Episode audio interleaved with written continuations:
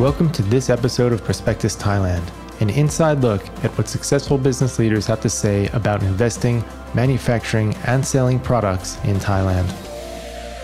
My name is Jack Zhang. I'm the Lazada Thailand C E O. Lazada entered into the Thailand back to two thousand twelve. Overall speaking, e-commerce growing in Thailand was really, really quick. If you compare with the e-commerce penetration in mature or in developed market like in the U S or China, e-commerce in Thailand still kind of in its infant phase. They still have a big room for the e-commerce and other digital economics to further growth. Thailand has a few uh, very distinct advantages. Number one is the Thailand location. And the second, the uh, overall speaking, you know, Thailand economic is rather stable. And third, Thailand government also have very ambitious on the uh, digital business. We have a very good workforce team. I would say probably ninety-five, ninety-six percent are local.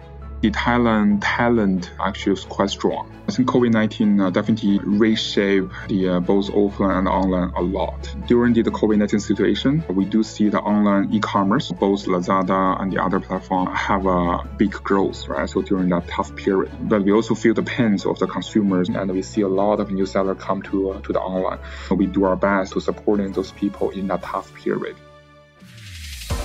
Prospectus Thailand, brought to you by Thailand Board of Investment.